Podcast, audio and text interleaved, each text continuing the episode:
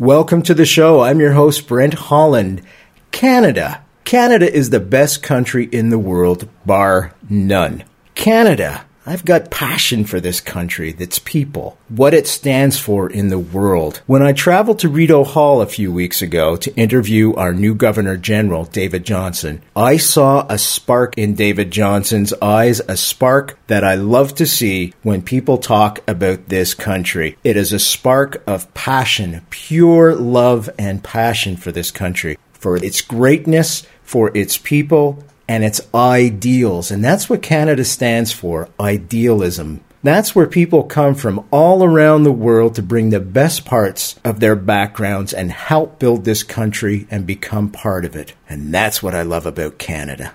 By the way, folks, for you film trivia buffs, listen to the latter part of the interview with Governor General David Johnston. You are going to be amazed at how integral a part he played in one of the biggest movies ever released. In the second part of the show, New York City, Jody Williams. Jody Williams won the Nobel Peace Prize. Yeah, she's a heavy hitter, folks, for banning landmines. And there's a huge Canadian connection in there with the Right Honorable Lloyd Axworthy. But more on that in the second half of the show. Right now, get ready to be inspired about this country, Canada, with none other than the Canadian Governor General, David Johnston, right now on Brent Holland.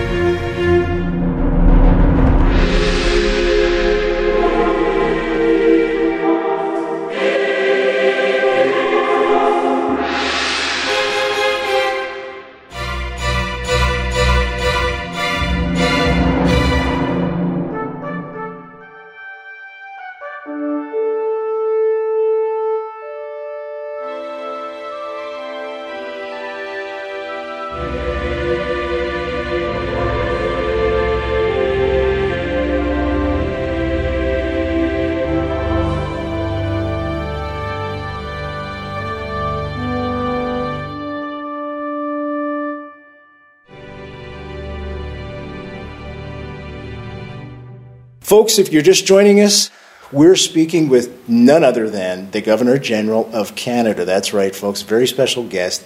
He has been most kind with his time to allow us to come all the way to Rideau Hall, my first time, and I am just amazed. It's just a beautiful place.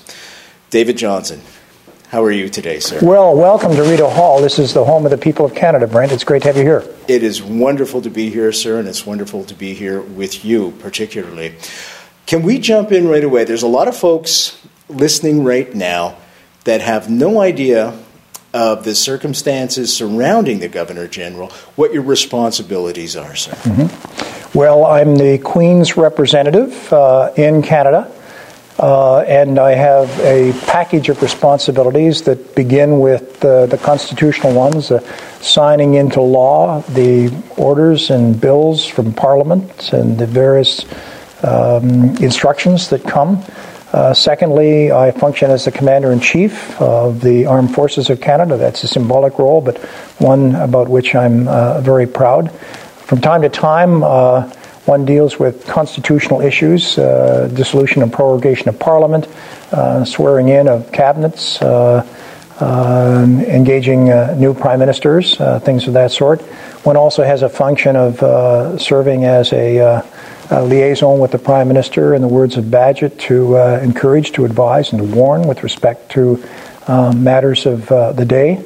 Uh, then there is a, a, role that has to do with honors and awards, where one recognizes uh, outstanding Canadians in a variety of ways, from Order of Canada to military service to police and fire service to bravery to citizenship and so on.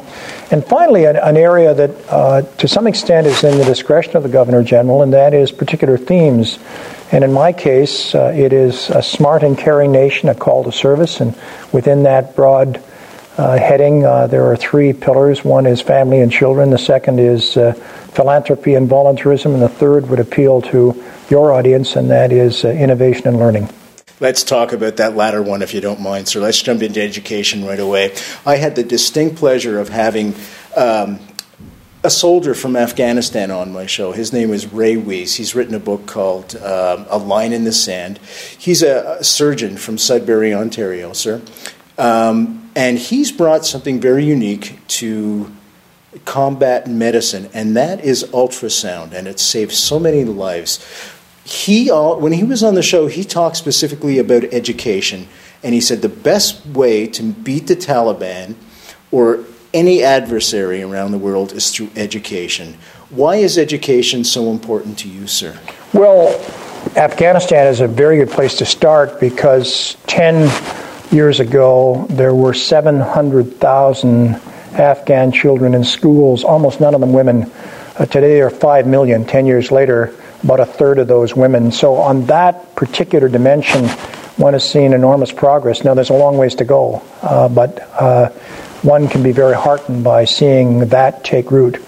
More generally, uh, education is the foundation of so much else. Um, I think this country, Canada, is precious. And one of the reasons it's so precious is I don't think any country in the world today or in history has worked harder than Canada has at equality of opportunity. Uh, and that is particularly shown through our public education system. It's not absolute equality of opportunity, there's still barriers. Uh, but those barriers are less than most jurisdictions around the world. And it comes out of our history.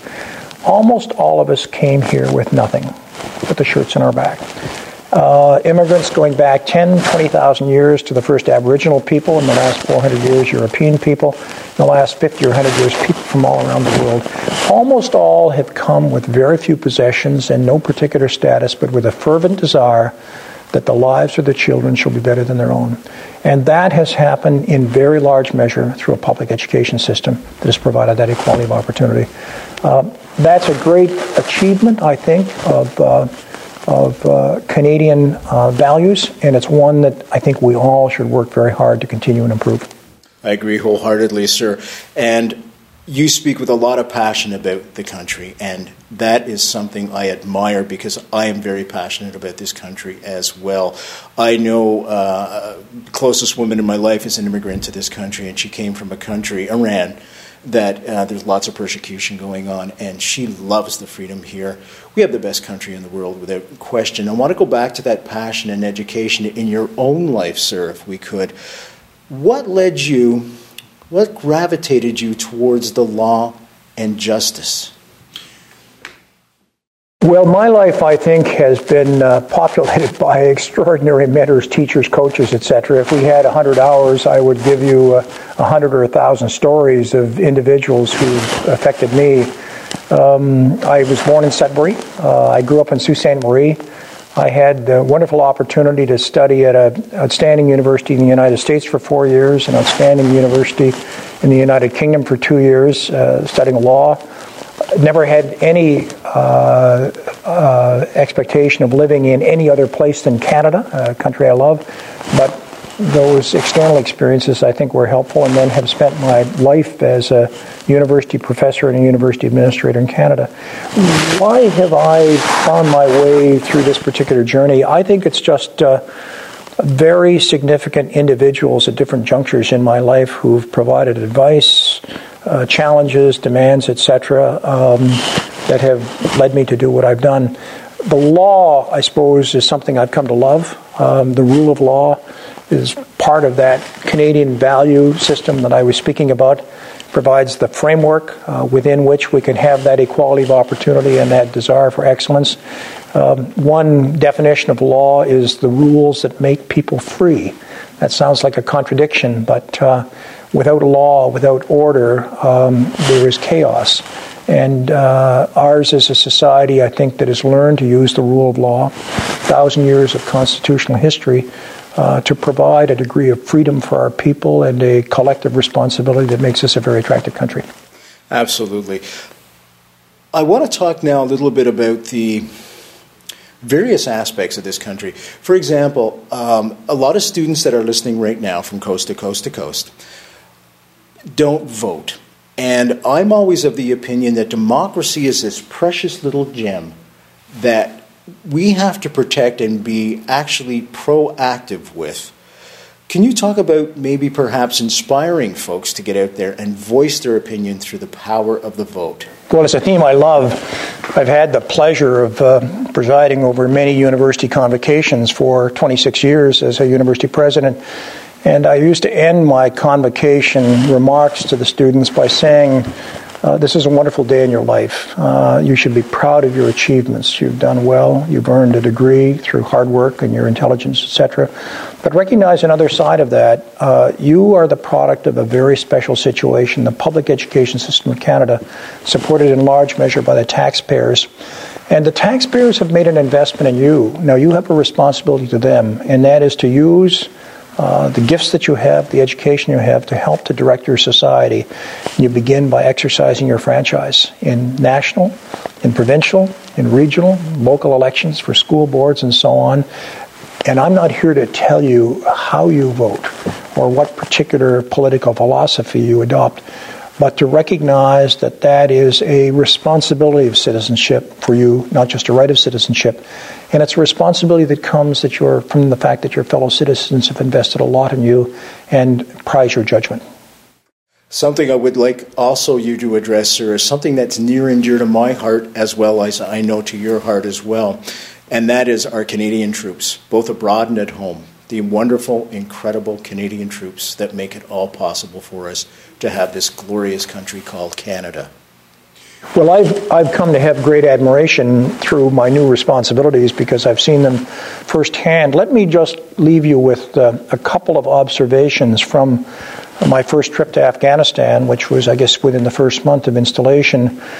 I was with a, a, senior military officer from the United States who was the liaison between the Canadian troops there in Kandahar province in a very challenging situation and the American surge troops that had been brought in to bolster uh, the situation. He said, I have two things to tell you. Uh, I've seen a lot of military people from different countries around the world over my career of 40 or 50 years. I have two things to tell you about your Canadian soldiers. One, from a professional point of view, from a military point of view, they are second to none uh, in how they perform, in their leadership, in their training, in their execution of their responsibilities. The second thing continues to surprise me, and I have never seen it in a military theater. He said their ability to relate to civilians and civilian reconstruction. I, I have not seen before in a military situation. Somehow they can relate to civilians from your own country, civilians from international aid organizations, and civilians in Afghanistan, those school teachers we were speaking about earlier, of getting the schools rebuilt and functioning. That, that just normally doesn't occur, that ability to bridge from a hostile situation to a reconstruction situation, said, I think it must have something to do with the basic values in your country and the kind of people that you attract into military careers that they carry those values with them. Pretty impressive, isn't it, sir? Mm-hmm. Mm-hmm. Only two more questions for you, sir. The the uh, the next question I have for you deals with philanthropy and volunteerism. I understand you're heading to Toronto in just a couple of weeks to take part in uh, a home building. Yes. Could we talk a little bit about that great initiative? And bravo, sir. Well, I love it. It's the Habitat for Humanity, which is a flourishing Canadian organization. Actually, is headquartered for Canada in the region from which I come, Waterloo County. And I love that manifestation of philanthropy because I use an expression barn raising constantly that comes from Waterloo County, which was settled by European settlers in 1800. They were Mennonite people who came from Lancaster, Pennsylvania. And my wife and I live on a farm, a 100 acre Mennonite farm, about 11 minutes away from the University of Waterloo, where I have worked for almost 12 years. And our neighbors are horse and buggy people, they're Mennonite people. And they have pioneered the notion of barn raising. And that very simply means that when a newcomer comes into the community, uh, all the neighbors gather around and help that newcomer build the barn. And when a fire occurs or a storm and the barn is destroyed, they all come together to help that neighbor rebuild uh, his or her life and the life of their family. Now, that's a pioneer metaphor but it is a metaphor that continues to operate in Waterloo County of neighbor helping neighbor, community helping community. And so we come to Habitat for Humanity, which of course is attempting to do that across this country and across the world. It is to provide homes uh, for people who otherwise would not have, have a home, to get them onto a step from which their life can be managed in a more effective fashion. Uh, and it's a wonderful manifestation of, of help and caring for our neighbor that really comes out of a Canadian tradition that's very precious. I think you manifest that more broadly into the smart and caring nation that my hope is by 2017, when we celebrate our 150th anniversary, that that this notion of helping one's neighbor will not simply be a switch that you kind of flick off or flick on when the opportunity presents itself, but to be seen as a mainstream feature of Canadian citizenship. That's who we are. That's what we do. Precisely. We help our neighbor. Precisely. That's wonderful, sir. Thank you so much for that. Final question. Quote unquote, can you tell the folks a little bit about love means never having to say you're sorry? well, that comes from, uh, from the novel Love Story, and uh, my change with that line is uh, love uh, means uh, always making it better. Uh, the motto of the Order of Canada is they desire a better country. And so I, I, I prefer my version, I think, to Erich Segal's version. Uh, but Erich was a professor at Harvard when I was a student there, professor of classics. Uh, he wrote novels like Love Story, and he would often use parts of characters who were there and involved them in a story. And uh, I played hockey, uh, and he uh, had me as a character in uh, his his novel Love Story. Uh, most of the time, he would change the names of his characters. One of them in Love Story is a wonderful guy named Eugene Kinasewich, outstanding hockey player. He changed Gene's name to Kennaway, but he kept my name as it was, and so there I was as a minor character in that story. That's wonderful, sir. Listen, I want to thank you so much for taking the time out of your day. Thank you so much. Talking with the students right across. Great to be with you and your viewers. Thank you so much, sir. All the very best to you. Pleasure. You're listening to The Brent Holland Show. For more information on today's guests, as well as free podcasts and downloads, please go to the www.brenthollandshow.com website. www.brenthollandshow.com. He's something else, isn't he, folks? Don't you feel invigorated after listening to that? We're going to continue right away with Jody Williams. Jody Williams, of course, Nobel Peace Prize laureate, 1997. She won it for banning landmines. Huge Canadian connection with the Right Honorable Lloyd Axworthy. Here we go. Folks, if you're just joining us this afternoon, we are honored this afternoon to have as a guest Jody Williams. And she giggles. This is the type of character Jody now. is, by the way. Um, very inspirational. If you want to be inspired this afternoon, you will be indeed. Stick around.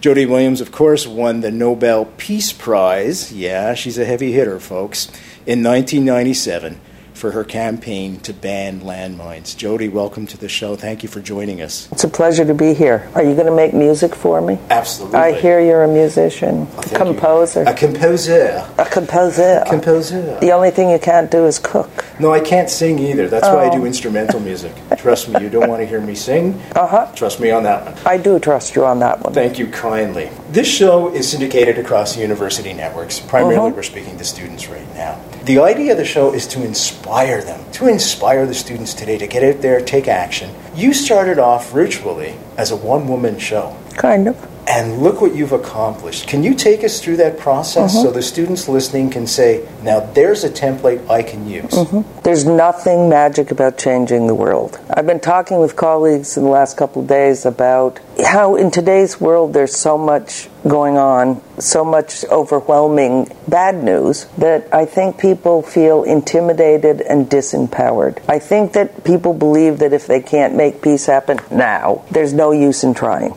And I think that's um, an ill conceived notion, although very understandable. And I think sometimes, I even think that it's purposely done by governments to disempower people, to make them really feel overwhelmed with chaos and that they can't do anything. Do you ever feel that frustration yourself that you want it to happen so passionately and it, yet the time frame takes so darn long? Maybe when I was younger, but not anymore. It, change, even when you want it, is difficult, right? I'm an introspective person. I've been navel gazing since I could, could navel gaze. And when I've looked at different parts of my personality, my sister and I you know, go at it with each other intellectually about it since we were kids. And if there's something I decide that I want to change, even that's difficult. You know, our habits, the way we do things, are quite ingrained and it's hard. So trying to change an entire system, of course, is that much harder. But it doesn't mean it's not possible. And I've come to recognize that the speed of change to me is relative to how many people are working together to bring it about. And when I say working together, I mean getting up off their ass and taking action, not just whining about, oh my God, global warming, or oh my God, we're going to you'd be nuked, or don't whine at me. I don't, I don't care about your whining.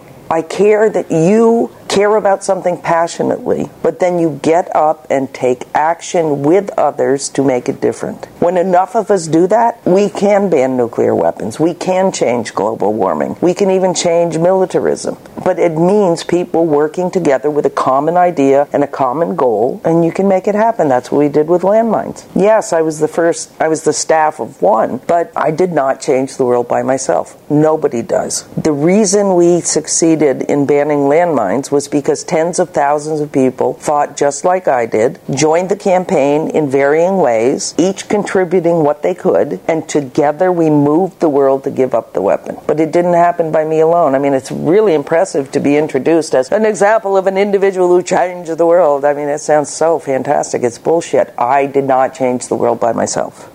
You're a very humble woman. I'm realistic. I think I'm great, but you know, not that kind of great. Not like I like who I am or I wouldn't do what I do, but I'm realistic. I didn't do it alone. Do you think that if I could change the world alone, I would have just gone after landmines? Hell no. We would have peace. Absolutely. Folks, if you're just joining us, we're speaking with an incredibly courageous woman. Not only courageous, uh, great insight, great foresight, and a vision for the betterment of mankind. Now, her name is Jody Williams, and Jody Williams won the 1997 Nobel Peace Prize. Yes, indeed, we are indeed speaking with a peace laureate this afternoon. And with a great love of Canada. Of Canada, and I was because Canada was intimately involved in the landmine. And I was just going to talk about Lloyd Axworthy and oh, the Ottawa I love process. Lloyd. I actually had the pleasure of meeting um, Mr. Axworthy several years ago when his book came out. Can you talk about that process to sure. those that are unaware sure. of the Canadian connection? Sure. When we started the landmine campaign, it was back formally in 1992, and we looked at the tools available to us at that time to bring about change. Right? And there was an existing UN treaty that dealt a little bit with landmines. It was terrible. What it tried to do was tell military in the field how to use the weapon responsibly. It's not possible to use landmines responsibly. It's an indiscriminate weapon that stays in the ground after the end of war. So, how can you responsibly use it? You're gone home, peace has come, and people can be blown up for decades. The UN, not surprisingly, was rather unresponsive to our desire to change that treaty, to amend the treaty to a ban. It took two and a half years of UN process to make the treaty weaker instead of banning the weapon. But in that time, the campaign had grown exponentially, and we had been able to put pressure on governments individually so that they had taken steps. For example, in March of 1995, Belgium was the first country to unilaterally ban landmines, right? They passed laws in Belgium saying that nobody could use them, produce them, export them, etc. That spurred other governments to do the same thing. And if you get enough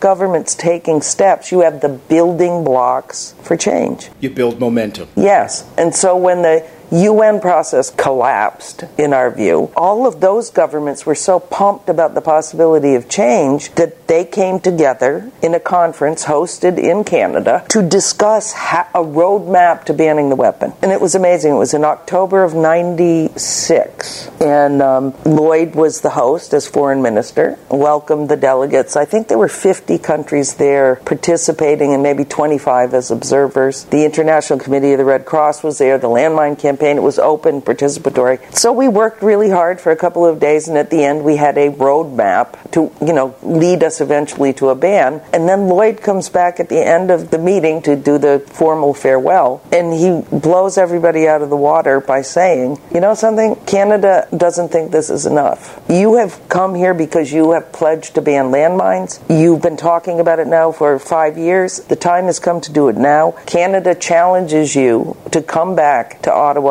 in a year's time and sign a mine ban treaty. The room, I mean, the governments wanted to throw up civil society was like there was crying, there was cheering, and that launched the year long process, now known as the Ottawa process, where governments got together outside the UN and negotiated the mine ban treaty. It was absolutely the most amazing thing I've ever been involved in in my life. Truly was, and I think we can use those ideas and bring them forward to today in many, many areas. Yes. I only have two questions left for you because I know you have to run. First one is what pisses you off?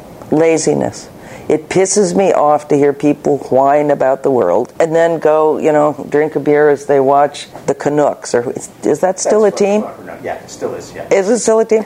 I am not engaged in watching team sports. But you know, don't whine. Just don't waste your energy. Take the beer, sit in front of the TV, and shut the fuck. Shut. Shut up. It's okay you know? University students i'm sure i know i apologize. I promised my mother who just turned 80 that i would not use the f-bomb in public anymore. I've gotten way better but occasionally i slip now you know? I get really agitated when people just bitch and they don't do anything about it. I want to see action you know? It, people have no trouble spending hours watching television or going to the mall shopping. Give up a freaking hour and volunteer and change the world. It doesn't it's not magic. It really is going finding a group of people working on something you really care about, offering your time. That's all it takes.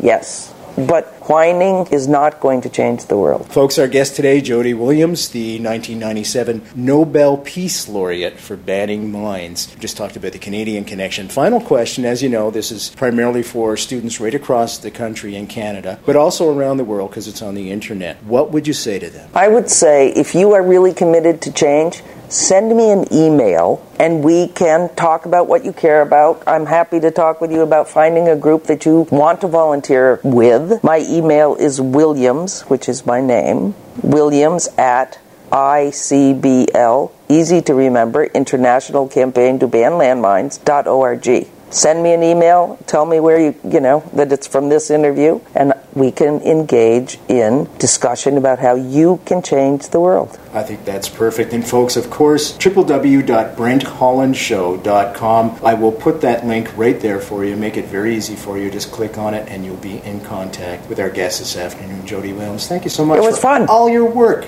Now, I want to hear your composition, so. you can't sing. can't sing with a darn. Thank you so much. Thank you. It was fun. As always, folks, if you're doing real world research, www.brenthollandshow.com. The real stories from the people that were there, right there for you to download free. I'm Brent Holland. Thank you all for listening. See you next time.